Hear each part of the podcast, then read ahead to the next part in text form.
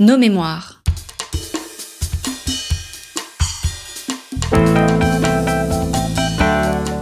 Une émission de la rédaction de Storia Voce.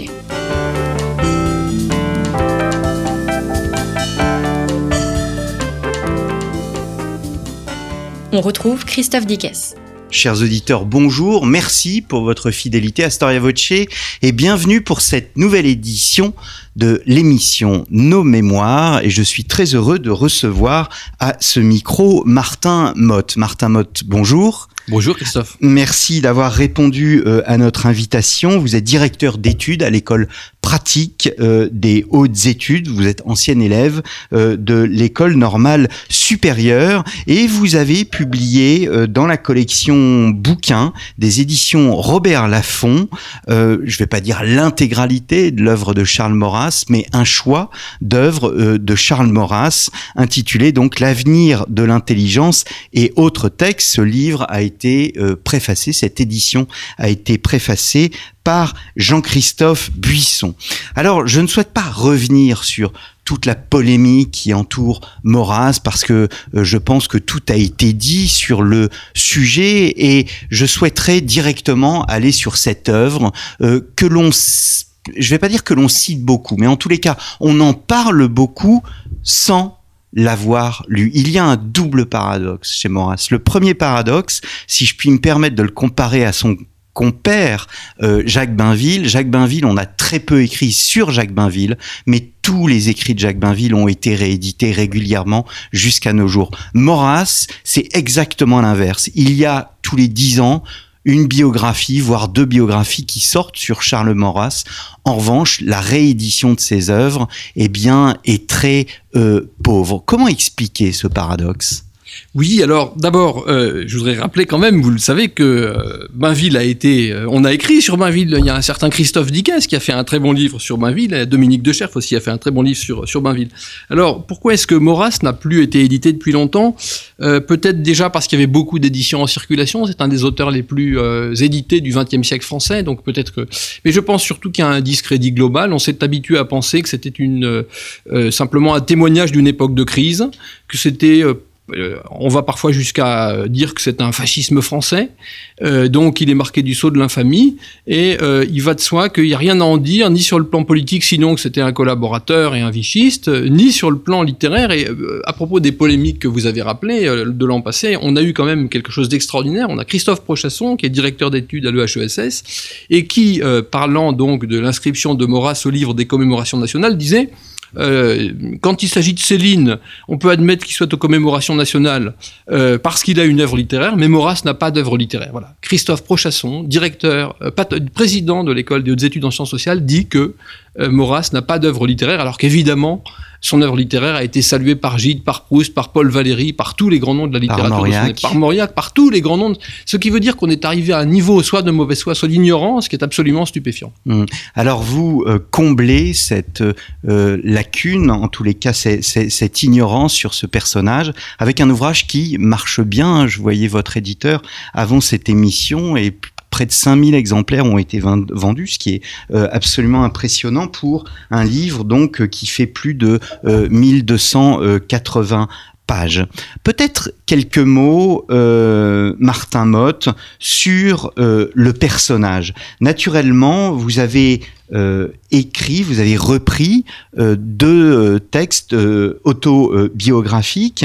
C'est un personnage, c'est ce que montre très bien la préface de Buisson, de Jean-Christophe Buisson, qui est difficile à saisir parce qu'il fut à la fois, c'est ce que dit Buisson, je le cite, réactionnaire, révolutionnaire, conservateur, moderne, passéiste, visionnaire, journaliste, écrivain, poète, pamphlétaire, romancier, païen, agnostique, chrétien, platonicien, thomiste, pascalien, contient, socialisant, anticommuniste, péténiste, anti-étatiste, sectaire, tolérant, nationaliste et enfin universaliste. Euh, c'est une gageure que de vous demander de résumer la vie de Maurras en 2-3 minutes? Je pense que plutôt que de résumer chronologiquement ce qu'a été sa vie, il faut voir que c'est un bloc de contradictions. Ce, texte de Jean-Christophe Buisson le dit bien, mais Maurras lui-même l'a dit, puisque dans la célèbre prière de la fin, il dit euh, qu'il ne se comprend pas lui-même. Il dit tant de dieux ennemis se sont disputés mon être, en fait. Donc c'est quelqu'un qui, vit dans un réseau de contradictions très fort, euh, dont la principale est sans doute le débat entre euh, l'éducation catholique qu'il a reçue et puis la, tentation païenne qu'il a, ressentie toute sa vie.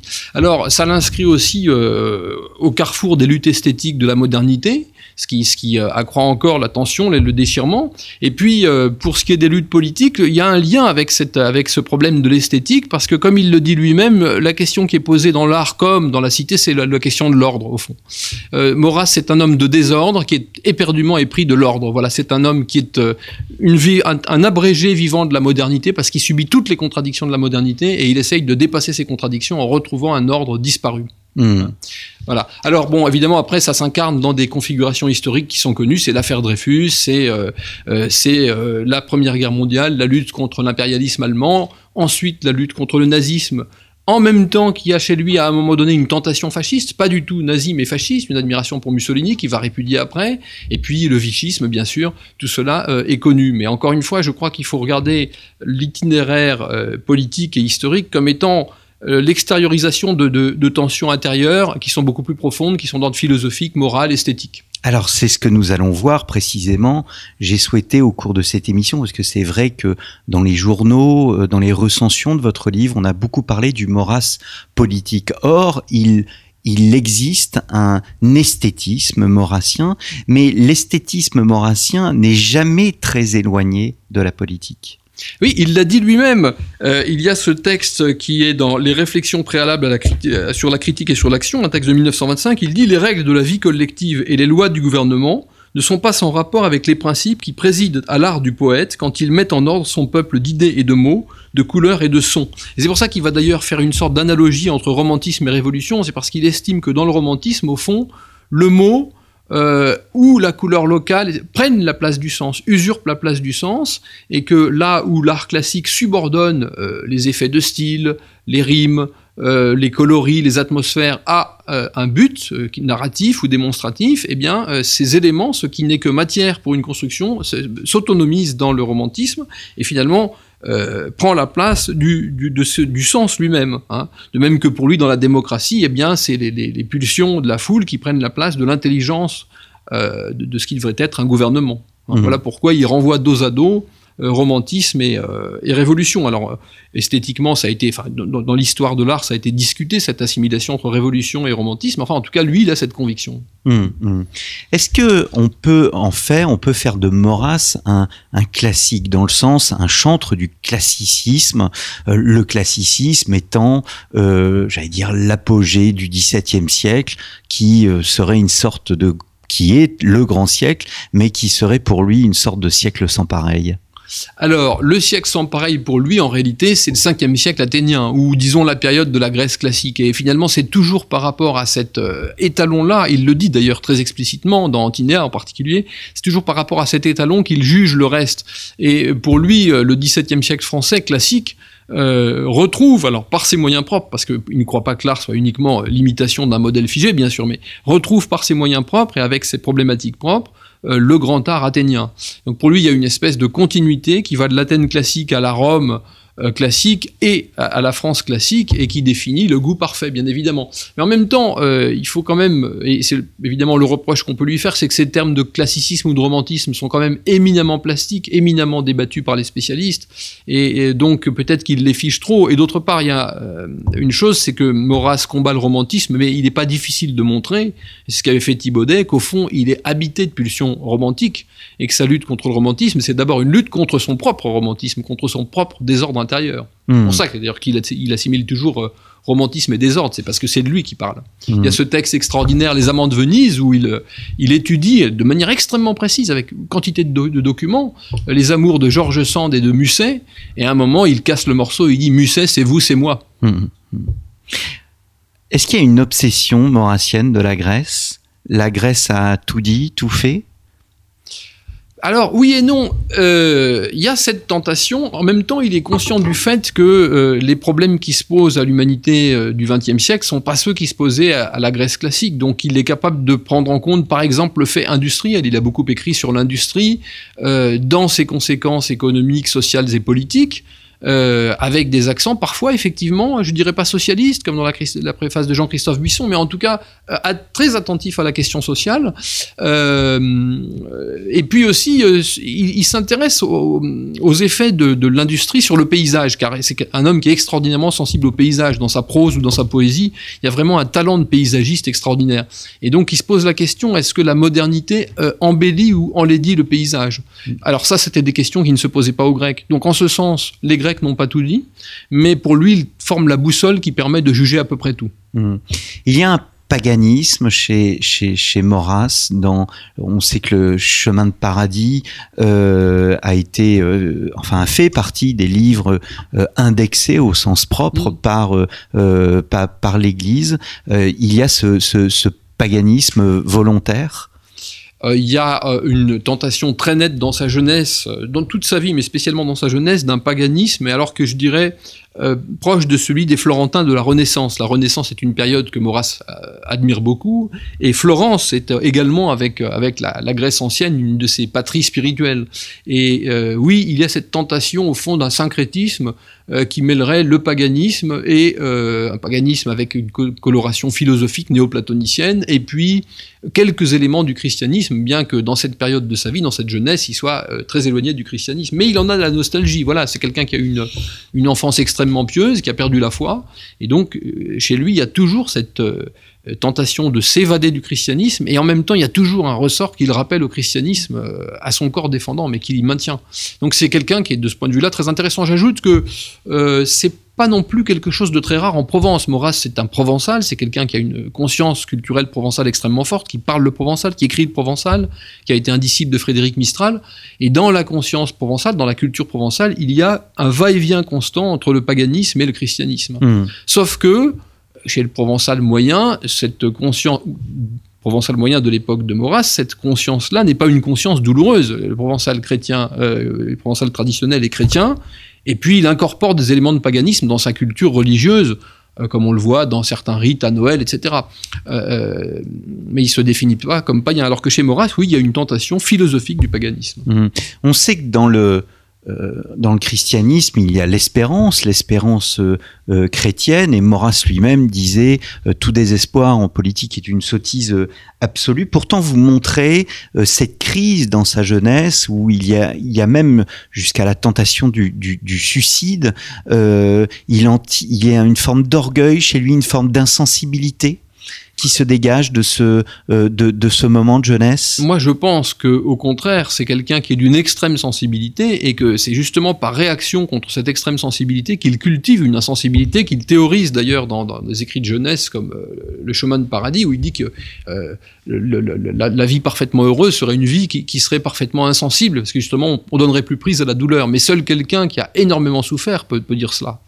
Et il va se détacher petit à petit de cette vision. Et euh, l'histoire de Maurras, et c'est ça aussi qui la rend attachante, intéressante, euh, c'est l'histoire d'une purification intérieure. C'est un homme qui meurt à peu près réconcilié avec lui, alors que de ce point de vue-là, il part de très très loin. Il a énormément lutté finalement. Ah oui, ouais. ah oui. Et contre lui-même. Contre lui-même, et je pense qu'une des raisons de sa violence extrêmement grande en politique, c'est bien connu, c'est vraiment l'extériorisation de ses pulsions intérieures.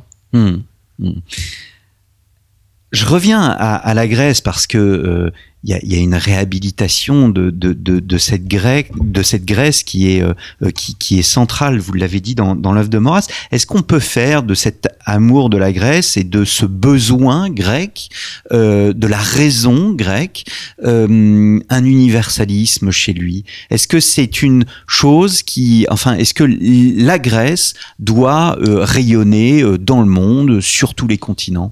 Absolument. Hein. Il y a d'ailleurs des textes, alors qu'aujourd'hui on dirait racistes, qui sont en réalité ethnocentristes, dans lesquels euh, il parle de, de, du barbouillage infernal qui caractérise la figure des Noirs ou des Marocains même. Donc bon, il y a comme ça des notations qui sont, qui sont typiques de l'époque coloniale.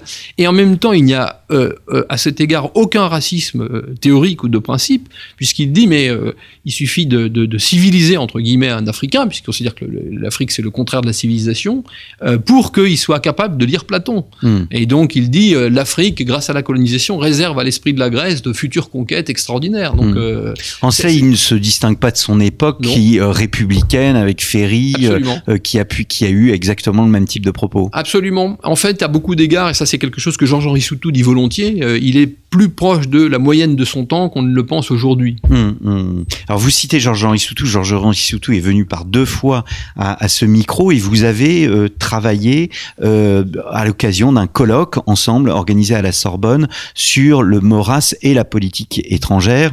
Euh, C'est euh, un livre qui est paru chez euh, Économique C'est ça, Voilà. en 2009. en, en- en 2009 et qui montre d'ailleurs l'influence maurassienne sur la politique euh, étrangère du général de Gaulle. Je ferme la, la, la parenthèse. On se dit que l'esthétisme, surtout en Grèce, est lié aussi à la philosophie. Il y a un Maurras philosophe? Alors, euh, c'est une question difficile. Euh, je dirais oui. Euh, je dirais oui, surtout en philosophie politique, parce que en philosophie politique, là, on voit dans mes idées politiques, texte très célèbre que j'ai reproduit en grande partie, qu'il y a quand même un appareil conceptuel qui est bien rodé, qui est essentiellement aristotélicien et thomiste. Euh, et tout ça tient la route. Donc il y a une philosophie euh, politique classique finalement euh, chez Maurras. En ce qui concerne la métaphysique, c'est plus compliqué. C'est quelqu'un qui a été passionné par la métaphysique, qui s'est fait connaître à Paris quand il est arrivé jeune homme à Paris par des comptes rendus de, de livres sur le thomisme, c'était la grande époque de la redécouverte du thomisme. Donc il s'est passionné toute sa vie pour le thomisme. Mais au fond, c'est presque un sentiment esthétique qu'il a par rapport au thomisme, justement d'une construction qui fait ordre. Hmm. Et euh, le problème, c'est que sur les fondements de cette construction, il est parfois lui-même dubitatif. Car au fond, il y a toujours la tentation, euh, je dirais, du nihilisme ou de l'absurde qui le, qui le hante. hein, et donc, il, il construit des cathédrales conceptuelles pour la masquer, mais elle revient de temps en temps le, le, le- le- le mordre, en quelque sorte. hein. Et euh, il y a d'ailleurs un, un- un de ses poèmes très, très intéressant, le Colloque des morts, où il dit que non seulement il a perdu la foi, mais qu'il laisse sous-entendre que même la philosophie, qui lui servait de, de, de béquille, au fond, ne répond pas à ces questions. Il- il- il- je me souviens plus des termes exacts, mais il dit euh, euh, les grandes lois de l'être font, euh, immobiles dans leur lumière, un silence qui me confond. Donc finalement, il demande à l'ontologie, à la métaphysique, un substitut à, à la foi qu'il a perdue, il ne, il ne la trouve pas. Hum. Et c'est pour ça qu'au fond, dans sa vie personnelle, dans son équilibre personnel, le vrai substitut, la vraie béquille, c'est la poésie en réalité, c'est la, c'est la, c'est la beauté. Alors, euh, il y a un texte euh, qui s'appelle Ironie et Poésie, qui est un, un texte très important, Mm. qui a un dialogue entre deux personnages, Pierre et, et Paul. Euh, Pierre, si mes souvenirs sont bons, c'est Maurras, et Paul, euh, c'est. Jacques Bainville. Mm. Et c'est l'éloge au fond du, du classicisme et de l'harmonie dans, dans, dans la poésie. Oui. Oui, oui, ça c'est le thème euh, récurrent chez lui. Alors en même temps, euh, là aussi, il est jamais exactement où on l'attend, Maurras, parce que vous avez des poèmes qui sont euh, qui sont très romantiques. Alors sinon dans leur peut-être leur tonalité ultime, mais au moins dans je dirais la construction d'une atmosphère. Par exemple, vous avez un poème qui, est consacré à Faust. Alors, il s'intéressait beaucoup à Goethe parce que il aimait pas les Allemands auxquels il reprochait d'être romantique, mais justement Goethe c'était celui qui avait réagi contre le romantisme. Donc, il aimait bien Goethe. Et donc il s'intéresse beaucoup à Faust et il y a un poème où on retrouve toute l'imagerie en fait du romantisme médiéval, médiévalisant avec les têtes de mort, les compas, les astrolabes, les dragons. Euh, on dirait une gravure de Dürer alors qu'il fait profession d'antigermanisme. Donc il est capable de se mouvoir dans des univers esthétiques beaucoup plus variés que ce qu'il a lui-même dit. Mm. Et de ce point de vue-là, d'ailleurs, quand on compare, moi j'ai reproduit dans ce volume des poésies que lui-même n'a pas reprises dans ses œuvres capitales, parce qu'il estimait justement qu'elles étaient peut-être pas assez classiques. Il y a donc des textes inédits dans la publication. Non, non, non, il y a, il y a- il y a quelques textes, il y a trois poèmes érotiques inédits qui nous ont été confiés par euh, sa, sa belle-fille. Bon, euh, mais c'est la seule chose qui soit à proprement parler inédite. Les autres sont des poèmes qu'il a publiés de son vivant, mais qu'il n'a pas repris dans ses œuvres capitales à Hmm. la fin de sa vie. Hmm. Parce qu'il a fait une sorte de tri, et justement, il n'a gardé que ce qui allait dans le sens de son orthodoxie classique. Hmm. Or, il y a d'autres choses chez et qui sont souvent intéressantes. Il y a des poèmes qui sont euh, justement qui sont des scènes de genre, qui sont d'un genre mineur sans doute, mais qui, qui, ont leur intérêt propre et leur beauté aussi. Je me permets de le citer, la prose est l'expression naturelle du monde, mmh. qui n'est probablement qu'une vaste ironie. Mais en poésie, nous faisons ou nous voyons faire tout autre chose que le monde. Nous fixons le meilleur de nous-mêmes au-dessus de nous. La poésie, c'est c'est le ciel, c'est le summum de la littérature. C'est là où l'écrivain doit être euh, enfin, ne peut que s'épanouir à la fois et là où il n'y a pas place à euh, la médiocrité. Oui, parce qu'encore une fois, il n'a pas. C'est quelqu'un qui, pendant la majeure partie de sa vie, n'a pas d'espérance spirituelle au sens classique du terme. Il ne croit pas en un au-delà. Euh, alors c'est ce que je dis d'ailleurs un peu plus complexe parce qu'il a, il a parfois la tentation de croire à un au-delà, mais qu'il construit en termes plutôt platoniciens dans ce cas-là, euh, plus qu'en termes chrétiens.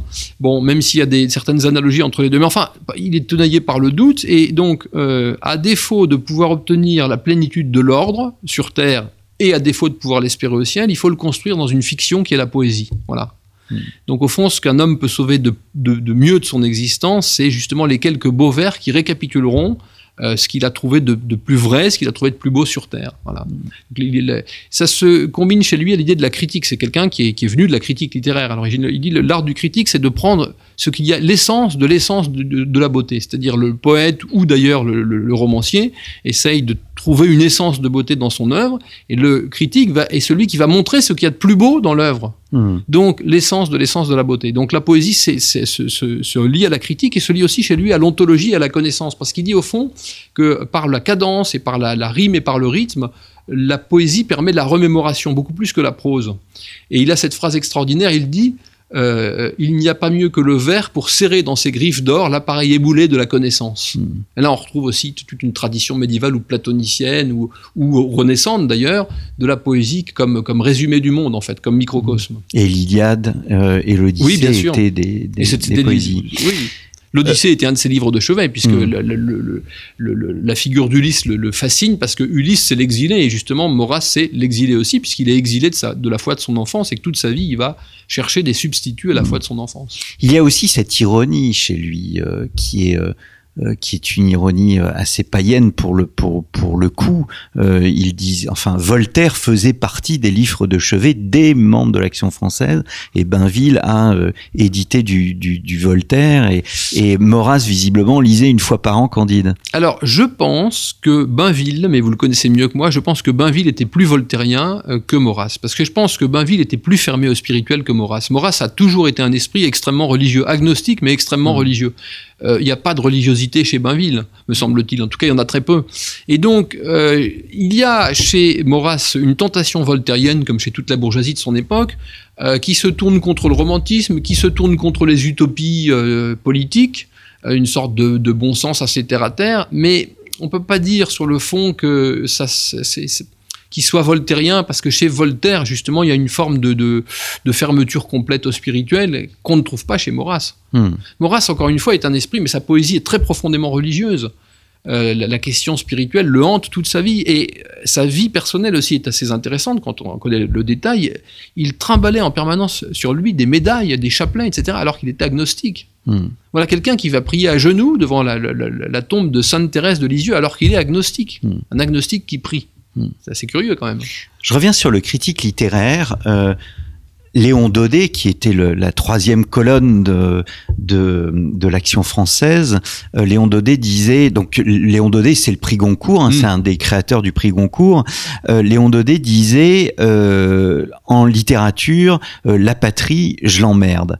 Est-ce que Maurras disait cela ou ses critiques littéraires, puisqu'il y a plusieurs critiques littéraires dans l'ouvrage que vous publiez, dans cette anthologie, est-ce que le critique littéraire les œuvres euh, à travers l'orthodoxie que vous présentiez tout à l'heure. À travers quelle orthodoxie bah, L'orthodoxie classique? L'orthodoxie classique. Hmm. en grande partie oui, en grande partie oui, avec par moments quelques petites échappées. Par exemple, il euh, euh, déteste Victor Hugo, mais il déteste Victor Hugo, théoricien et praticien du romantisme. Mais il admet chez Victor Hugo ce qu'on pourrait appeler le romantisme mineur des scènes de genre. Par exemple, il y a ce poème de Victor Hugo, Hugo Gastibelza, euh, que Brassens a mis en chanson, a magnifiquement mis en chanson d'ailleurs. Et donc c'est une scène de genre hispanisante. Hein, bon, et là, c'est une création d'une atmosphère d'une Espagne idéale, bon, extrêmement factice, et extrêmement convenue, mais extrêmement séduisante justement parce qu'elle est factice et convenue. Et ça, ça, ça plaît à Maurras. Voilà. Donc il est capable d'admettre au fond euh, le romantisme sous ses formes mineures. De même, il déteste Chateaubriand, mais à la fin de sa vie, il y a un texte dans lequel euh, il se montre moins sévère euh, envers Chateaubriand qu'il l'a été dans, sa maturité, dans son, au milieu de sa vie. Mmh. Voilà. Donc oui, il y a une la tentation d'une orthodoxie, mais elle est moins absolutiste qu'on ne le présente souvent. Hmm. On sent que vous aimez euh, les amants de Venise. Alors, j'aime en fait sa littérature et sa poésie en général et sa critique en général. Les Amants de Venise, c'est assez remarquable parce que euh, c'est une critique de l'amour romantique euh, d'inspiration platonicienne. Au fond, Maurras dit pour bien aimer, il ne faut pas aimer l'amour. C'est-à-dire qu'il critique le bovarisme ou la, recherche du sentiment amoureux comme fin en soi, qui est totalement aveugle, disons euh, aux finalités euh, à la fois personnelles, sociales euh, du mariage, même économiques, on peut dire. Et, et, donc, oui, il y a cette, y a cette critique de la, de, du romantisme en tant que le romantisme non seulement rend la vie impossible au sens strict du terme, il décrit, montre comment Georges Sand et Musset, les amants de Venise, se détruisent l'un l'autre, hein, mais en plus manque euh, la vérité du sentiment amoureux parce que il euh, y a des constructions euh, esthétiques esthétisantes que, que Georges Sand construit sur son amour qui, qui, perd tout naturel. Donc c'est un livre qui est assez extraordinaire. C'est une esthétique de l'amour qui est en même temps une métaphysique de l'amour et une morale de l'amour. C'est un, beau livre. Hmm. Alors autre sujet, l'histoire. Bainville avait l'habitude de dire, mais il le disait simplement en privé, que Maurras ne connaissait pas non, son histoire. Ce qui est un peu paradoxal parce que c'est un chantre de ce qu'on appelle l'empirisme organisateur. Et l'empirisme organisateur, en gros, c'est la connaissance de l'histoire nous permet de mieux comprendre mm. le présent et nous permet de prédire l'avenir, mm. d'où les prédictions, le prophétisme de Jacques Bainville, euh, qui est pour le coup réservé à l'œuvre bainvillienne, mais qui n'est pas chez, chez, chez, chez Maurras. Comment expliquer ce, ce, décalage?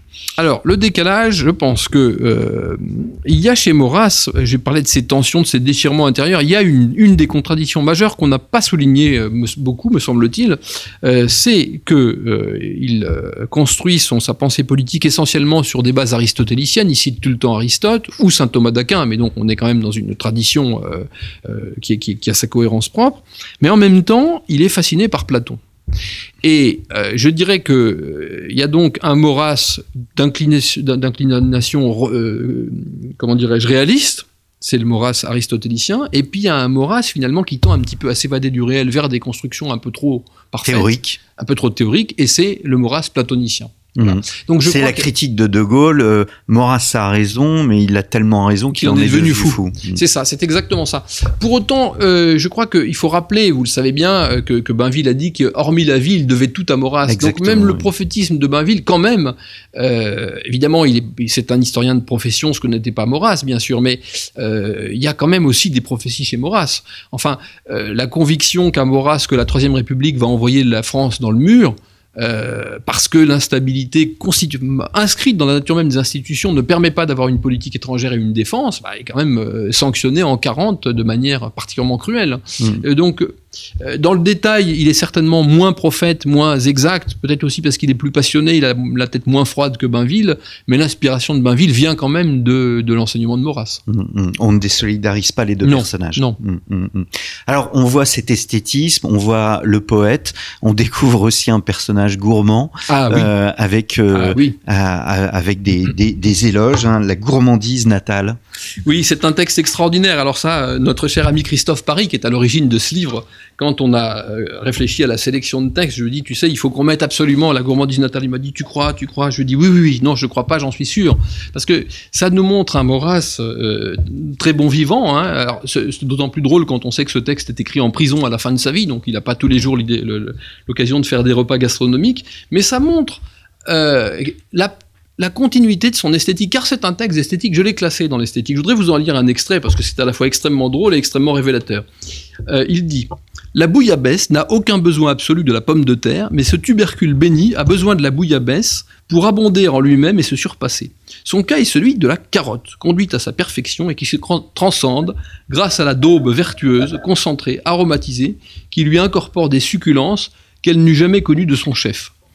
Euh, une alliance ici de chair, là de poisson, ouvre à ces deux humbles racines des moyens d'expression, des forces d'éloquence dont on ne peut pas les frustrer. Il parle de moyens d'expression et de forces d'éloquence pour des aliments. Hmm. Donc là, l'art du cuisinier, exactement comme l'art du poète va être de mettre en scène les mots, de les arranger pour en tirer le meilleur, comme le peintre va tirer le meilleur arrangement des formes et des couleurs, le cuisinier. Et écoutez c'est ce passage, de ce cœur bien réglé, il parle toujours de la bouillabaisse, s'élance des solides très purs, quoique fondus, les voix restent distinctes et limpidement personnelles. Et là, on touche la l'idée obsessionnelle de son esthétique, c'est la composition. Le beau, c'est ce qui est bien composé, c'est l'art de mettre ensemble des choses qui forment quelque chose de cohérent. Et on rejoint par là la politique, évidemment. Hmm. Quel conseil, puisque vous, cet ouvrage est à la fois euh, un ouvrage de politique, c'est un ouvrage euh, l'histoire d'un homme, hein, nous en avons parlé, c'est son, ses autobiographies, euh, c'est aussi euh, le poète, euh, c'est aussi l'esthète. Pour celui qui connaît peu ou mal Maurras, par quoi commencer? C'est très difficile de répondre à cette question parce qu'il faudrait connaître celui qui veut connaître. Euh, donc, s'il est poète, il faut commencer par la poésie. Euh, s'il s'intéresse à la théorie politique, je dirais par défaut peut-être euh, mes idées politiques. C'est quand même le texte le plus passe-partout dans la pensée de Maurras, spécialement évidemment son introduction. mais en fait, il y a mille manières d'entrer dans l'œuvre de Maurras. Et justement, je suis vraiment content que vous m'interrogiez sur l'esthétique, sur la poésie, etc. Parce que aussi bien au moment de cette tragique comédie des commémorations euh, qu'à la sortie du livre, on n'a parlé que de la politique. Or, on ne peut pas juger sainement sa politique si on ne comprend pas son esthétique. Et euh, je voudrais vous en donner un seul exemple. Euh, il s'intéresse, comme je vous l'ai dit, aux, transformations du paysage sous l'influence de l'industrie. Et il dit, mais l'industrie, on la, on la dénigre beaucoup, mais elle est capable aussi de créer des embellissements. Alors il, cite les salines qu'on a créées, les marais salants qu'on a créés euh, à Martigues, et les jeux de lumière que permettent ces marais salants. Bon, peu importe au fond ce qu'il dit exactement, mais il a une manière d'envisager le progrès technique qui n'est pas systématiquement négative. Bon, mais jamais il n'en fait un éloge sans mesure, jamais.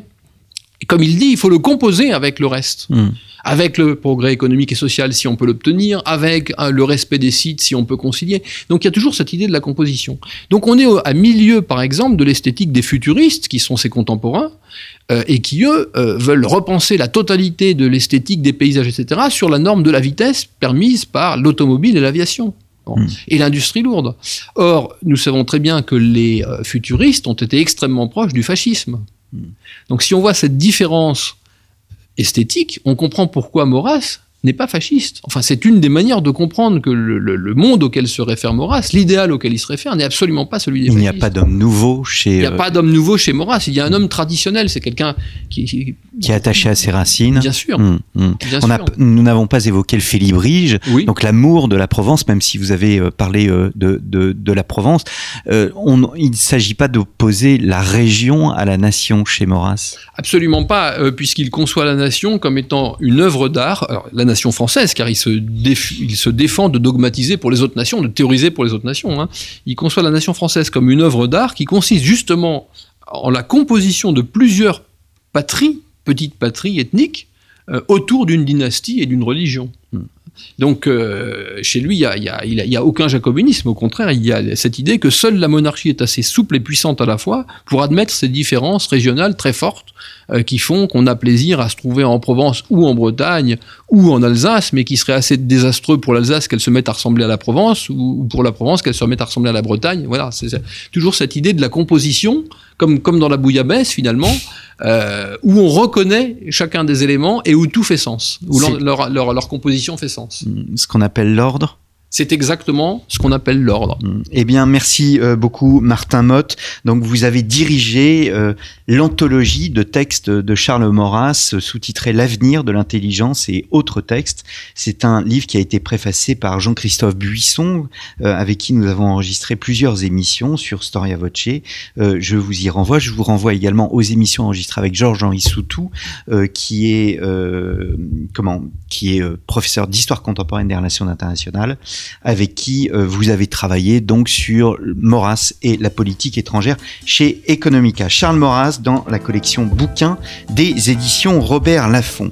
Cette émission Nos Mémoires se termine. Je vous remercie, chers auditeurs, pour votre fidélité encore une fois et je vous donne rendez-vous la semaine prochaine pour une nouvelle émission. Merci et à très bientôt.